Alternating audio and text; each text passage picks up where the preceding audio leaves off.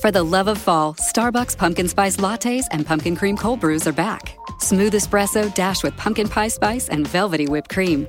Or cold brew topped with pumpkin cream cold foam fit for the season. Your pumpkin awaits. Order today in the Starbucks app. Want more ways to show your good side to the world? Donate plasma at a Grifols Center and join thousands of donors who are helping to save lives. Receive up to $1,000 your first month. Learn more at grifolsplasma.com.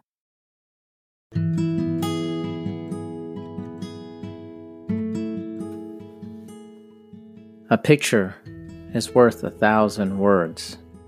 I'm sure you've heard that before, like so many people.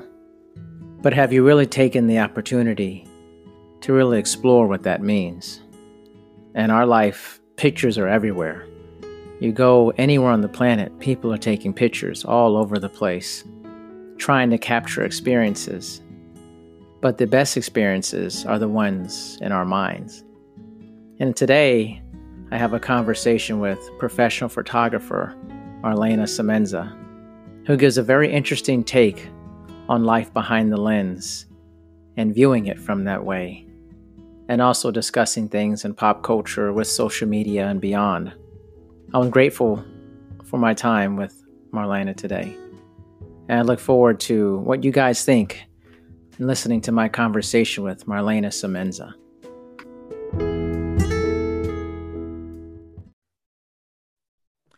Awesome. Marlana, it's a real pleasure to have you on with me today. I came across your profile on Guest, and I was like, okay, I haven't really talked to somebody who's like a photographer or is, you know, I like the whole behind the lens thing. So mm-hmm. I wanted to like really understand more about it and what your motivation was behind getting into that field of work. It was fascinating to me. Well, thank you. Um, I was actually a photography major in college. I'm one of those rare birds that has really? a degree in it. I've never heard of that now. It's always people who have done it on the side and then they became mm-hmm. like a photographer, you know. So yeah. It wasn't my first choice actually. Uh when I went to school, I was pre-law. Because Whoa. I never thought nobody ever told me that you could make a living in the arts, although I always loved photography. I don't know where I thought all the photos in magazines came from. Apparently, I thought they just appeared out of thin air. but when I realized that you could actually do this for a living, then I switched majors.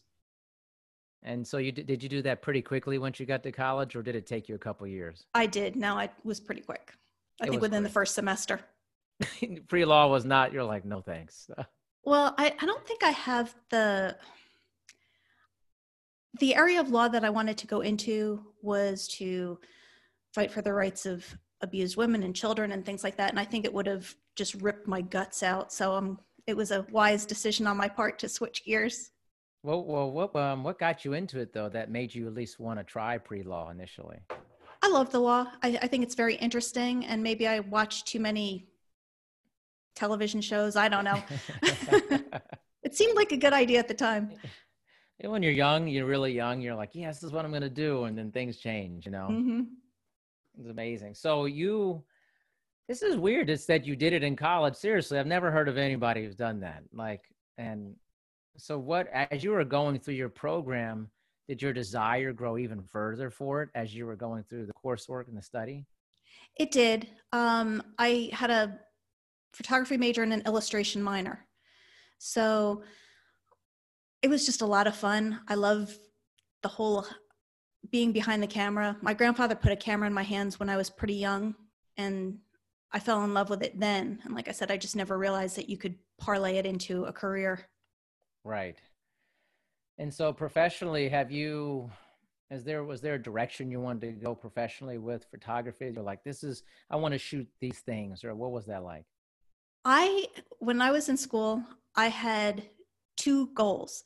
One was to work for Rolling Stone, and the other one was to work for Vanity Fair. Love it.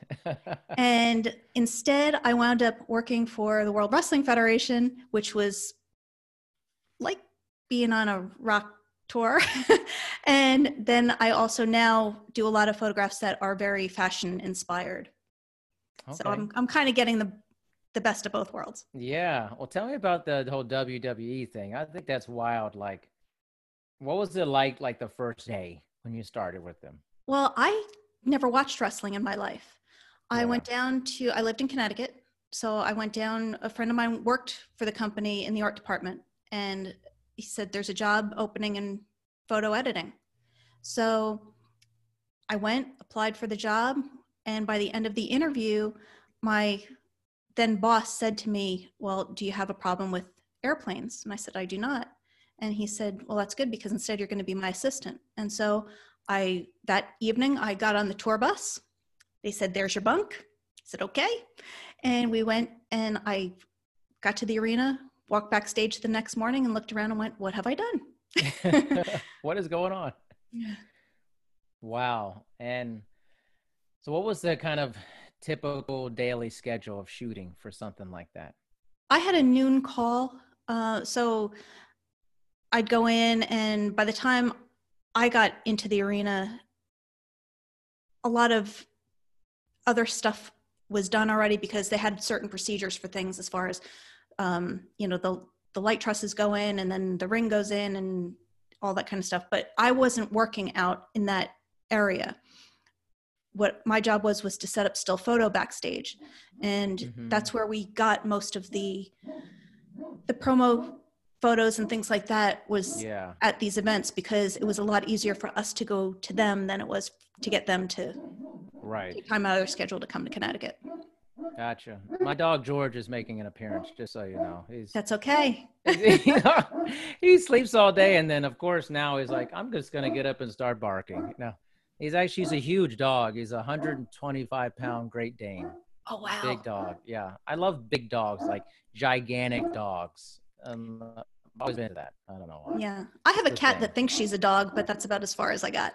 She thinks she's a dog. Okay. Oh, I have a cat. I have, I have lots of pets. I know my wife likes pets, so we end up having like a lot of animals there. So, so did you get a chance to like interact with the personalities in the WWE and stuff? So, what, Yeah. what was that like? It was great. Um, I still have friends to this day from that time.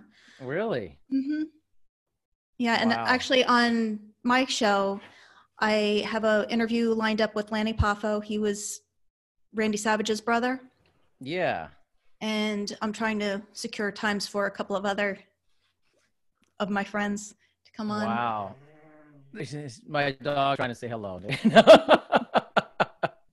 He's a big dude. You see him right now? He's a, Yeah, his head is gigantic. This is big. he is.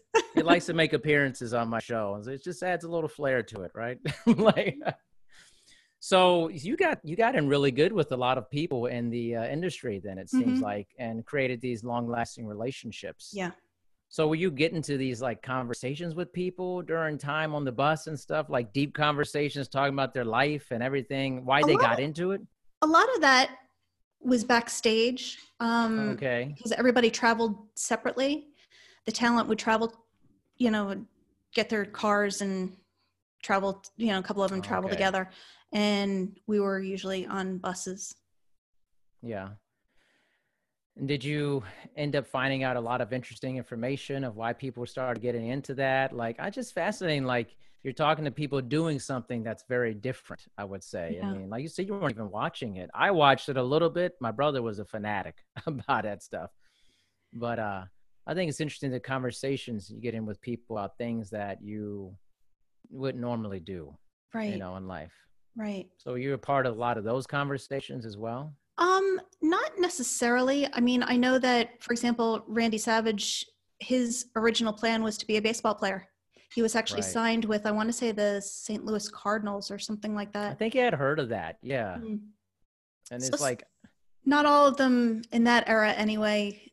This wasn't their original plan, but do you find that was like, so you're shooting people, you're doing photography, that like maybe the the picture of the person is maybe not exactly what the actual thing that the person is. You know, like feel like it's kind of a commentary on life, where like we're one way in a picture, but then we're a different way in how we actually live sometimes. You know. Well, I think that's true for a lot of people. And that's why right now my focus is primarily personal brand photography because Mhm. it is telling those stories and showing what makes people different in their industry, but it's my job to take what makes you different and then make it relatable. Right, right. Do you have like a favorite um like shoot or setting that you've ever done that you just really enjoyed? Um I can tell you one. I did it for a fashion designer actually, and we went and shot in a junkyard because the dress, yeah, the dress that she had designed just lent itself to that. And when I first called up the junkyard, now I come from the Northeast, so when I called the junkyard, I was fully expecting them to say, "Are you crazy? You can't come here," and because that's probably what would have happened in the New York area. Yeah. But the gentleman that answered the phone, who owned the junkyard, he said, after a few minutes of silence, he said, You want to come here? I said, Yes, sir. And I explained to him exactly what we wanted to do. And he said, Okay. And they put us in these bright orange vests. It was just myself, the designer, and the model. These bright orange vests, like you could have missed us in this junkyard because we had bright blue balloons and we had, um, you know, this dress and but they were so wonderful and probably about halfway through they were asking us if they could move anything around for us and it, it, was wonderful. It was wonderful. We had a great time. Oh my goodness. And a junkyard. That's interesting. Mm-hmm. Another uh, wwe reference the junkyard dog if anybody remembers. Yeah. That's incredible. I mean have you ever had times where you're like oh man i really don't want to do this either no. No that's amazing. That's good. Yeah. So everything you've done, you've just really enjoyed doing, or even like this has been pleasure, you know, pleasant for you. Yes, yes, it really has. Um, I, and even the people that I work with, I half joke and say that I have to fall in love a little bit with everybody that I photograph because if I don't, then I can't make you fall in love with them in the images. Yeah. What do you do anything like prep wise with people before you're shooting them? Is there anything to maybe to make them relax or to get into the mode? of being in that session? Um, well, usually by the time we get to the actual session, we have had many conversations. So we know each okay. other by this okay. point. So they're comfortable with me to begin with, but generally speaking, I've never had to coax anyone into a, a degree of comfort.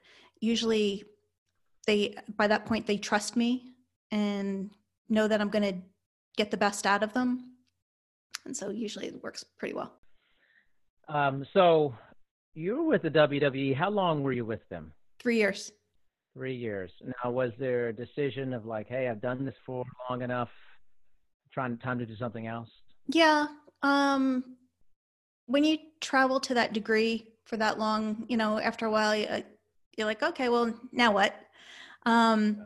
So from there, I also, because I had the minor in illustration, did a few things and then worked freelance for a cartooning and animation company. And we did stuff for Warner Brothers and the Munsters comic book and the Tom and Jerry comic strip and things like that. And that got me actually out to Comic Con in San Diego.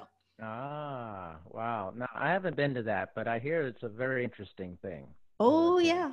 Give me a little bit of the background of what it's like being there. Well, I'll tell you this Comic Con was more of a shock to me than walking backstage at wrestling. In what way? I I was just I don't think I will my I think my jaw was on the floor 98% of the time. just the things you saw, the people, yeah. outfits and stuff. Yeah. And, yeah. That's interesting. I think all those type of um you know, just like the cosplay stuff and comic. I feel like it's a very extreme level of presentation, you know? Yeah. Yeah, it really is. And I give these people incredible credit for the creativity involved in a lot of these costumes and unbelievable. Wow. So what was your like when you were there what was your job your job was to be there basically for yeah we had at that point we were doing the Munsters comic book. So we had okay. Pat Priest and Butch Patrick. They were Marilyn Munster and Eddie Munster. They're mm-hmm. signing autographs. So I was there to kind of help with all of that. Okay. And so will you say like what you saw was it like mainly attendees who were looking interesting? yeah, yeah. It was the attendees, of course. Yeah. Yeah, absolutely. Very specialized costumes and things Yes. of that nature. Yes. now, how long you were at something like that? Hours or what you were there the whole day? I want to say we were there for, I don't remember, it was a while ago. We were there for a couple of days, I want to say. Yeah. What's the interaction like with people who are coming up? You know, like is it normal or is it just as strange as the outfits are that you're seeing? Yeah. And, and party is trying not to show that shock. Keep a straight face, right? While you're doing it, you're like, Yeah. okay, no, this is weird, but I don't need to show it. You Yeah. know, like and after a while, it becomes normal. I would think so. Like if you look at the same thing, I mean different, but the same thing kind of over and over again, you kind of get numb to it. I would think Yeah, on some yeah. level. hmm And uh, I, I'm gonna have to go to one of those things and check Yeah. it out. It's, it's definitely a whole other world. I hear that it's it's kind of like a lot of those things like Star Trek conventions and stuff like that are pretty weird, and you know just get a different section of the population, you know, attending stuff like that. You know. Yeah. And I think the one in San Diego is the largest or one of the largest, I believe. Yeah. Yeah, it's pretty huge. I mean, I hear about it a lot and stuff, especially to like uh there's a lot of superhero stuff hmm for stuff like that. And so I'm Mhm. sure you saw a lot of that stuff going on as well. Yeah. and Outfits. So I don't know. I just like I love superhero movies, but I I don't imagine myself being at one of those Yeah. things for that. You know. Yeah. I remember different deal. seeing, I remember seeing Lou Ferrigno there. Oh my gosh, Incredible Hulk, huh? Yeah. It's it's it's a strange. I think a lot of those guys sometimes make a good living being at those things too, like Yeah. signing autographs and stuff, Mhm. you know. Part of it. So take me uh well behind the curtain of your podcast. I think it's behind the lens, right? Correct. So what why did you start it? as another way to tell stories. So, what it basically is, is it's beyond the lens of what we think we know or see about either people or events, things like that, or something that we've seen on television. I have interviewed people that competed successfully on um, Naked and Afraid and what those experiences were like. I have a gentleman coming up who was at the Las Vegas shooting and what that was really like. I have wrestlers that will be on it. I have um, a Hollywood producer that's on it. So it's all of these, like I said, people or things that we think we know about, but just adding another element and another layer to that and a peek behind what we think we see. You think that's a common thing that we think we know what we're seeing when does let's say the news, you know, we see an article and we think, oh, that's terrible, or this we we have an um, an immediate reaction to it, but we don't really know what's actually going on. hmm I think there's a lot of that in many areas because I also feel, even just in the social media world with teenagers, Mm. what they think they see, they'll, they'll look at someone else's feed and think, oh my gosh, they have such a better life than I do. And they get so Yeah. depressed and upset. Meanwhile, that's a curated version of their life. You are seeing what they want you to see, and they're not showing you everything that winds up on the cutting room floor. So I can take 20 different images and just by the way I edit them, tell you different stories. So never compare what you're seeing on social media to your life because I can guarantee you that's not the lump sum of their life. no, life is a variety of emotions and feelings, you know. It must be interesting for you um, with this age, this digital age, where people are taking pictures and posting them all over. What are your thoughts about that, being a photographer and then seeing people kind of posing as photographers in social media? Yeah. I I have no qualms about you know if if somebody especially if somebody wants to get into this profession come join us it's great um, the things that I get upset about is when someone goes to hire a professional. okay. You will know that they are a professional oftentimes based on the fees that they charge. And I only say that because if you are getting all of this for $2.99, I can guarantee you they probably don't have insurance they probably Right. don't have a registered business they they there are a lot of things that most likely they do not have in place that as somebody who is hiring someone you should you should be aware of Yeah. Well, it's interesting you said also about like the things on the cutting room floor. What is it in our nature to always put out what's best or what we think is the best of us and not putting out maybe the stuff that's not the best, you know? I think it depends because I think there are some people who embrace the chinks in the armor and the flaws. Mm, And I think it's those things that actually make us more relatable. Because if, if if you show those things, people understand that, you know what, okay, it, this person will understand and this person gets me. What do you think it is, though? It seems like a lot of what has happened in our society with things like social media is to highlight the very best of what we're doing, the very best vacations, the very best events and activities we go to. What do you, what do you think has happened with that? I think there's an air of competitiveness too on social Mm. media. Everybody's competing for attention and for likes and for followers. So if you walk into, it's like walking into a, a noisy arena and everybody is in there and it's crowded and people are shouting. That's what social media is like and the internet is like. So if you go in there and you just arbitrarily put stuff out, I think there's a large element that thinks that, well, nobody is ever going to respond to that. So I have to do something to gain attention and to gain their their favor. And so they put out the best of. Right. And it almost kind of promotes this kind of outrageous behavior. Well, maybe I wouldn't put out something like this, but I got to stand out in a large crowd so Right. people will notice me Right. for that. And I I think think, too, it depends. It depends on what your motivation is for using social media. Are you using it strictly to get likes and things like that, or are you using it to reach an ideal client? Because if that's the case, then it doesn't matter if you get 200 of the the wrong likes. It matters if you get one of the right ones. So, in your business, how do you approach using social media? Uh, or is it that, like your podcast, is that a version of basically marketing for you? Sure.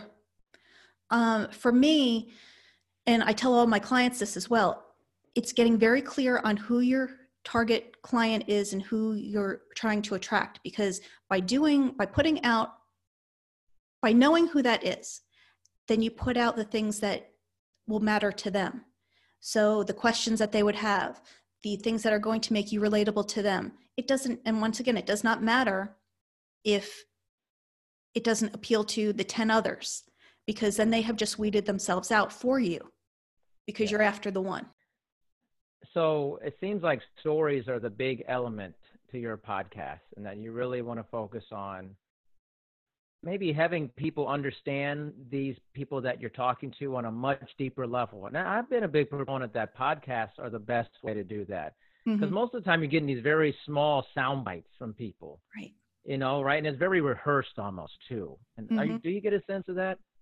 I do. Um, one of the greatest compliments that one of my clients ever gave me was, I trust you to tell my story. Mm, And there's a lot of that. And it's building trust with the people that you're with and the people that are speaking to you. Because when they trust you, they know that you're not going to lead them in a direction they don't, they aren't comfortable going. right. um, they are not going to be put in a light that is different than who they are so i think that's a huge thing that needs to be established and that changes the game well, I think sometimes also like people's kind of persona, it's kind of going back to the rest, that persona is out there and people think, well, that's how this person is. Or, you know, like you said, you're going to have somebody from the Vegas shootings. Um, and I was, I was living there when that happened. That was going on. And I had a lot of staff members who love like country music and they go down to the strip and, um, and we were calling, I was calling all of my staff members to see if they had been there for Mhm. that. But it's like if you're not in Vegas or you just see it like this national story, you don't necessarily know what the feeling was like. Right. And that thing. So you're go you're diving really deep underneath the water. Right. To see what's going on. I think that's what makes it very vulnerable when you're talking to people about mm-hmm. something like that, you know. And I think too there's a a big part of because I always ask a version of the same question at the end of the podcast. And it's if you could go back and speak to the person that began this journey, knowing what you know now, what would you tell them?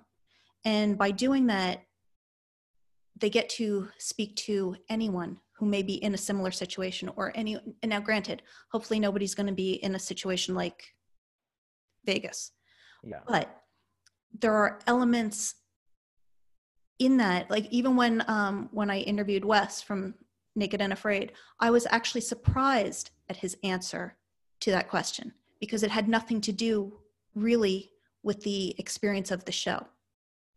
And it's what the show made him think about. And it was mm.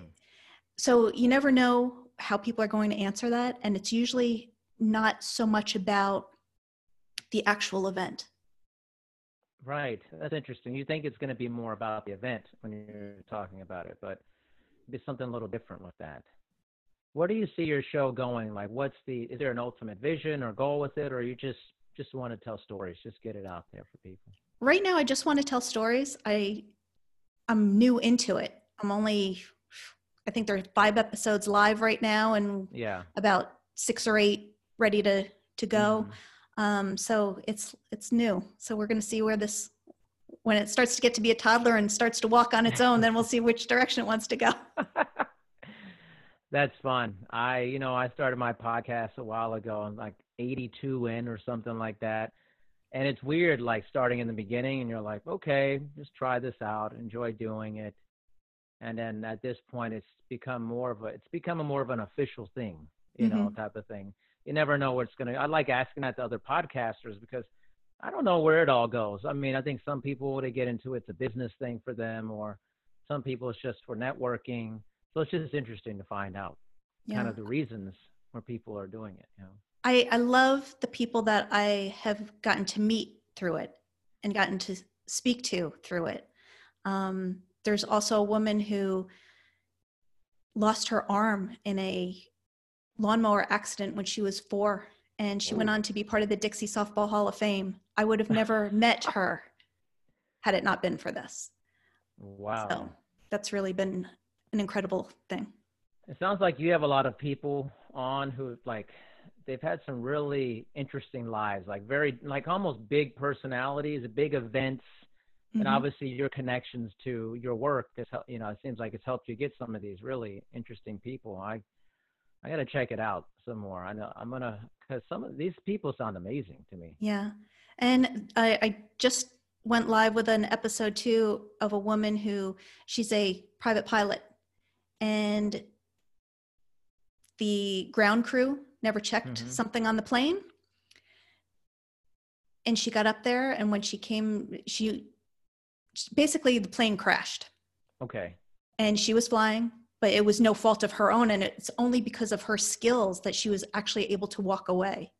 But the the wing came off and the nose came off and all kinds of things and welcome again to the intermission of dr d's social network.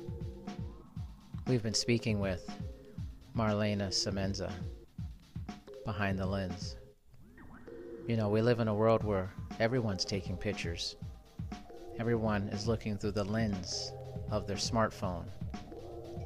But have you taken the time to look through the lens of your life beyond the lens of the technology and the machines that we use?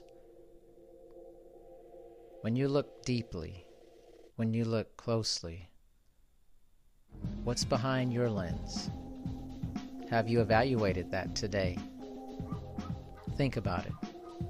Spend some time in contemplation and reflection about what's going on behind the various lenses of your life.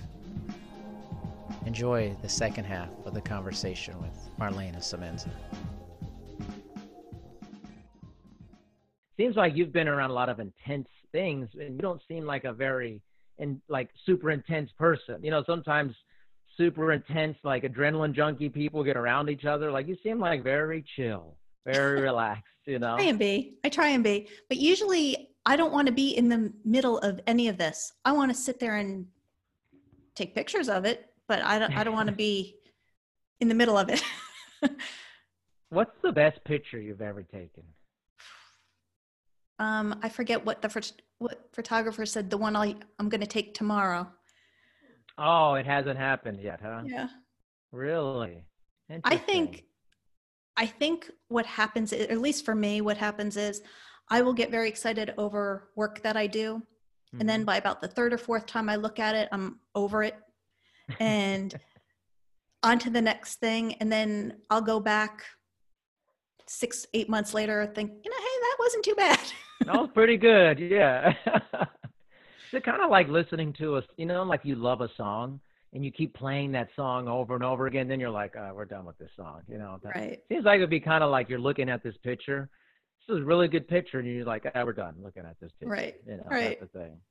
I know oh, for me too, what, what happens is my brain keeps wanting to take things bigger and as far as the image. what images does that mean go. like bigger what do you mean like um well for example i there's a couple of images i want to do with some parachutes. Mm-hmm. and so i wound up meeting a gentleman who has offered up a plane and a helicopter and a couple of other things. And so now i'm trying to think okay well what other element and dimension can i add to this? And it's always wanting to to push the creative boundaries more. And usually the thing that stops me is budget. Oh okay. Okay. So it's trying to figure out ways around the budget i know it's like bigger. I was like is the picture bigger? Like what's the thing? You know like yeah. interesting. So i didn't know that. So there's a certain amount of time and money related to it that might stop you from like i guess i don't understand it because like there's a certain amount of money related to how much time. Is that what it is? Well no it's just for example, if this gentleman didn't offer to let me use the plane, then mm-hmm. I would have to figure out a way to rent a plane. And so that involves, yeah, yeah. you know, so there's things like that. And when you're doing something as a, a project, a side project for you. Yeah. I see. No, that makes a lot of sense there. That's it's just fascinating. I've talked to, I think, a fair amount of photographers in my life, um, doing it professionally, and I always think that there's something different about photographers. I don't know what it is. Maybe it's that you're so into taking pictures, and those pictures have certain meanings and stuff. I just, I'm fascinated by how you view life through the lens, because you're in, the, you're looking through this lens constantly. I would imagine, and how does that affect how you see life? Is it different? based off of that, or is it the same? You know, I I don't know how to answer that because I've never looked at it any differently yeah. than I do. So I know that there are oftentimes I'll I think we become noticers more than mm. a lot of people perhaps um, because I'll watch people interact or I'll watch something happen and I think there's the shot there's the shot there's the shot ah. and I so um and even there was a, a auditorium that I was in at one point, and I, I walked up to this couple, and I, I said to them, I said, I just want the two of you to know I can't sit behind you because the way they were interacting, I kept watching them and not what I was there to watch. Oh, really? Interesting. mm-hmm. Huh. And you wanted to like take a picture of them, or you were mm-hmm. just it's kind of the thing, right? You're always maybe seeing situations where you'd like to take a picture of that because of how it looks, right? Right. That's the noticing part, then. I Mm-hmm. I see. I wouldn't notice that. I'd be like, okay, you know, I'm here to do this thing, you know. Yeah. When think, I was is that in... a good is that a good thing though, or is there a bad thing sometimes? I don't know. I don't know. I have to say this: it doesn't turn off. So it's just like common. It's regularly a thing for you. It's not like you can push it to the side. Correct. Is that hard? I mean, it can be exhausting sometimes. okay, that answered it. Do other people comment about it? I have not had them comment about it. Um, but I know when I was in college, we used to have to go to New York City once a semester. Yeah.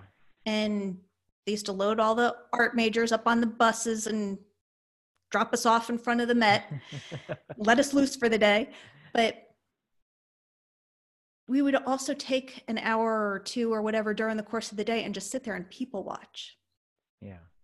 And I think that's where it started, perhaps for me, because if you just sit and watch people, yeah, it's amazing what you can see and notice.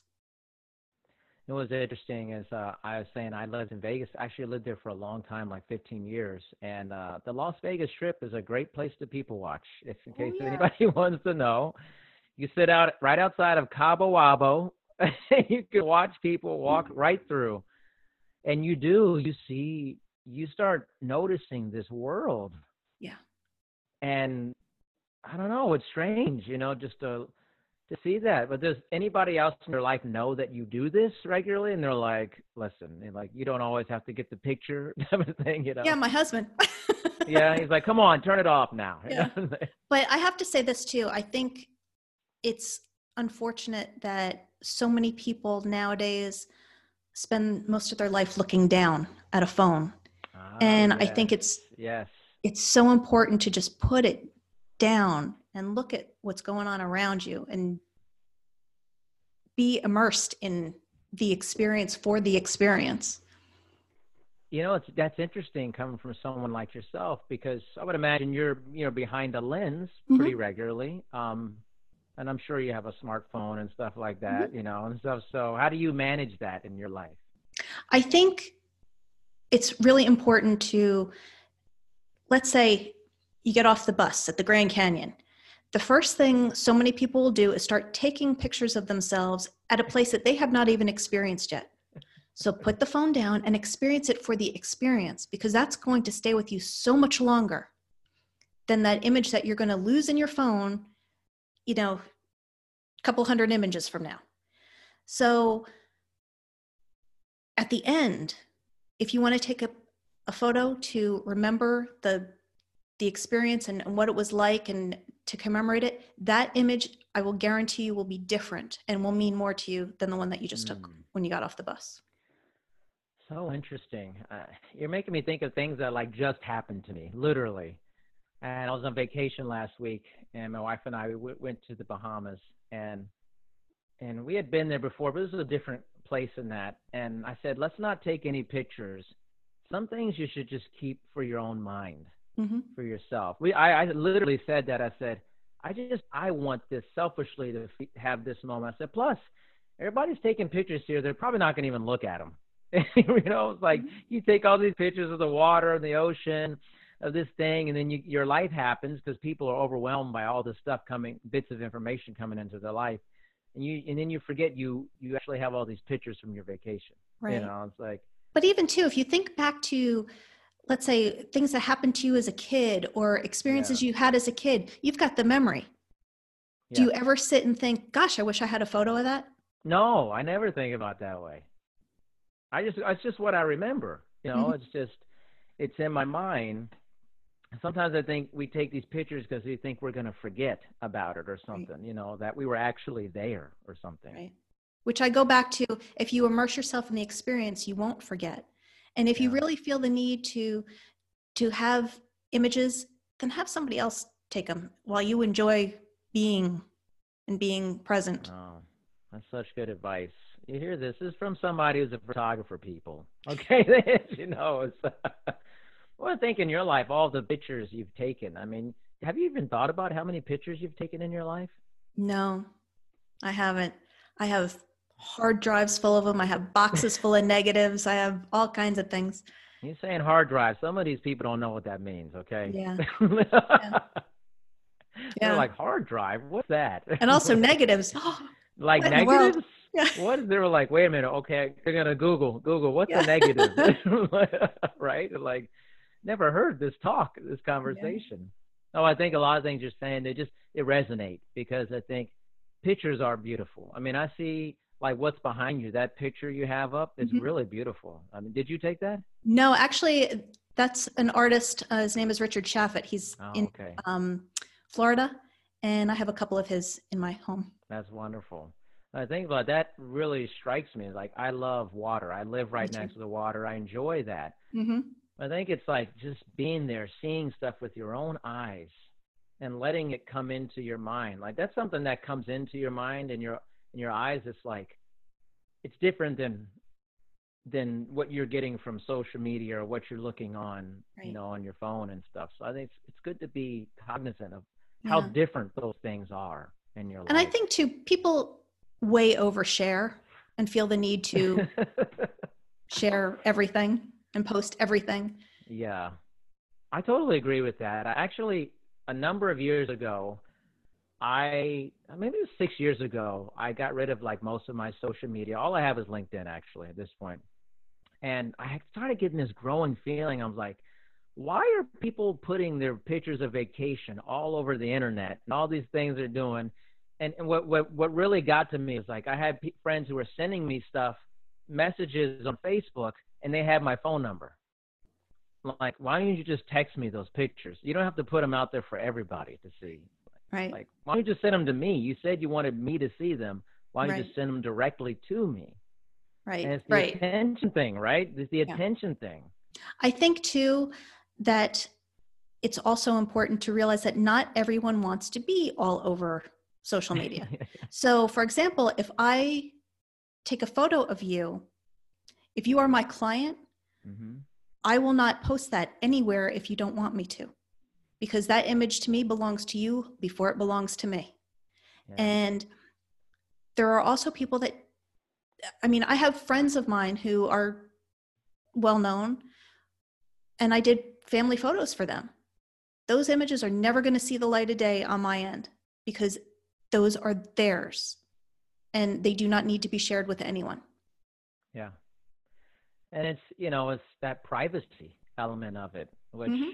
that word seems very weird these days you know the word privacy Right. it feels like our society is becoming much more of an open society that there's nothing off limits it feels like these days you know Agreed. And, you know, I often use the analogy that when it comes to social media, especially if you are building a brand or have a business, to me, you want it's kind of like having a vacation home that you rent to people. And you want them to come and feel at home and put their feet up and use the pool and all that kind of thing. But there's always an owner's closet and there is always something locked in it that they don't have access to. And the size of the closet, what goes in it, is entirely up to you, but there should always be one. feels like we're struggling with this in our society because you know, you know back in the i remember when there wasn't like all this stuff um, um i would guess you remember too Mhm. stuff I do. And I remember a life when you didn't have a voice, like Mhm. to a larger population. Right. And now it feels like everybody has a voice. And sometimes it's like, do you really need to have a voice on everything? you know? Exactly. So I wonder, like, sometimes it's, we're struggling because we've been given this voice, but we didn't do anything to really, like, earn it. We don't know how to use it at Right. all. Right.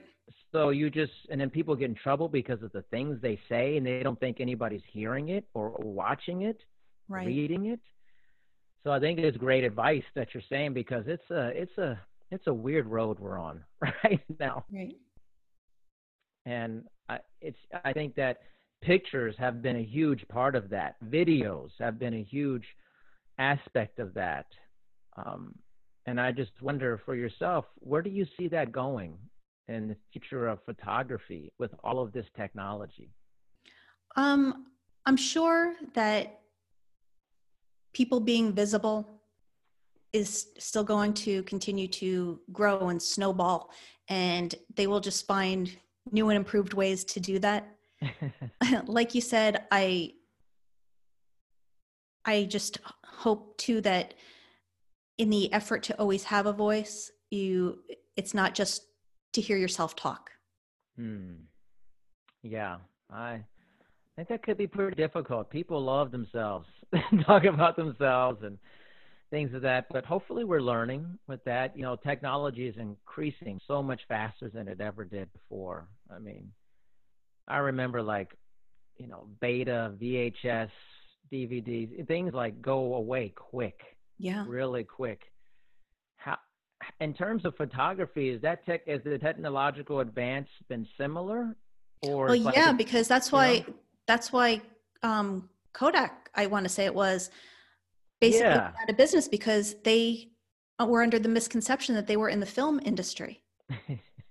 and so when film went away so if but the companies that or maybe it was polaroid i don't know it was one of those companies but when you realize that the industry that you're really in and that it's images and um, and memories and things like that then it becomes you become it becomes easier to keep up with what the challenges are and, and what the technology brings so are you are you having to adjust anything currently that's maybe a little different for you technologically? Um, I miss film sometimes. I miss um, I miss paper images uh, because because in the branding world, you don't really need them. There's no there's no I point see. to them because of the way the end use is. Now in the portrait world, yes, I believe there should be paper images. But when you're dealing with anything commercial, then it becomes a different animal.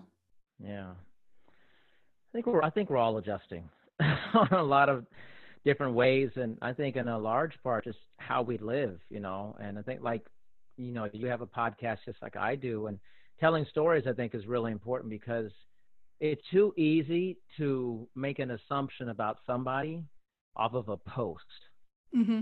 Off of a very short article or something Right. like that. I'm sure like when you interview your guests, I mean you're really getting deep, you're understanding I mean, you know them to a certain extent, but like your audience, they know nothing about them.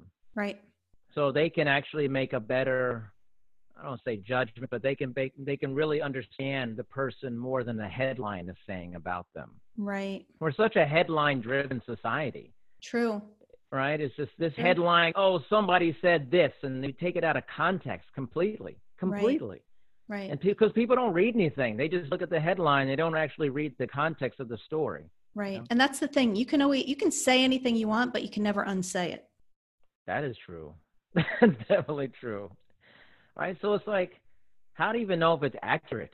If somebody is mm. painting an accurate picture of somebody. Right. And you see But- even images that are on the internet and people think, "Oh, well, I saw this online and I saw this on Facebook or I saw this wherever and it has to be true."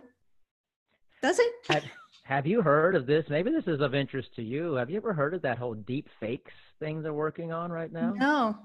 This is going to be highly disturbing to you. Highly, Marlana. Very disturbing.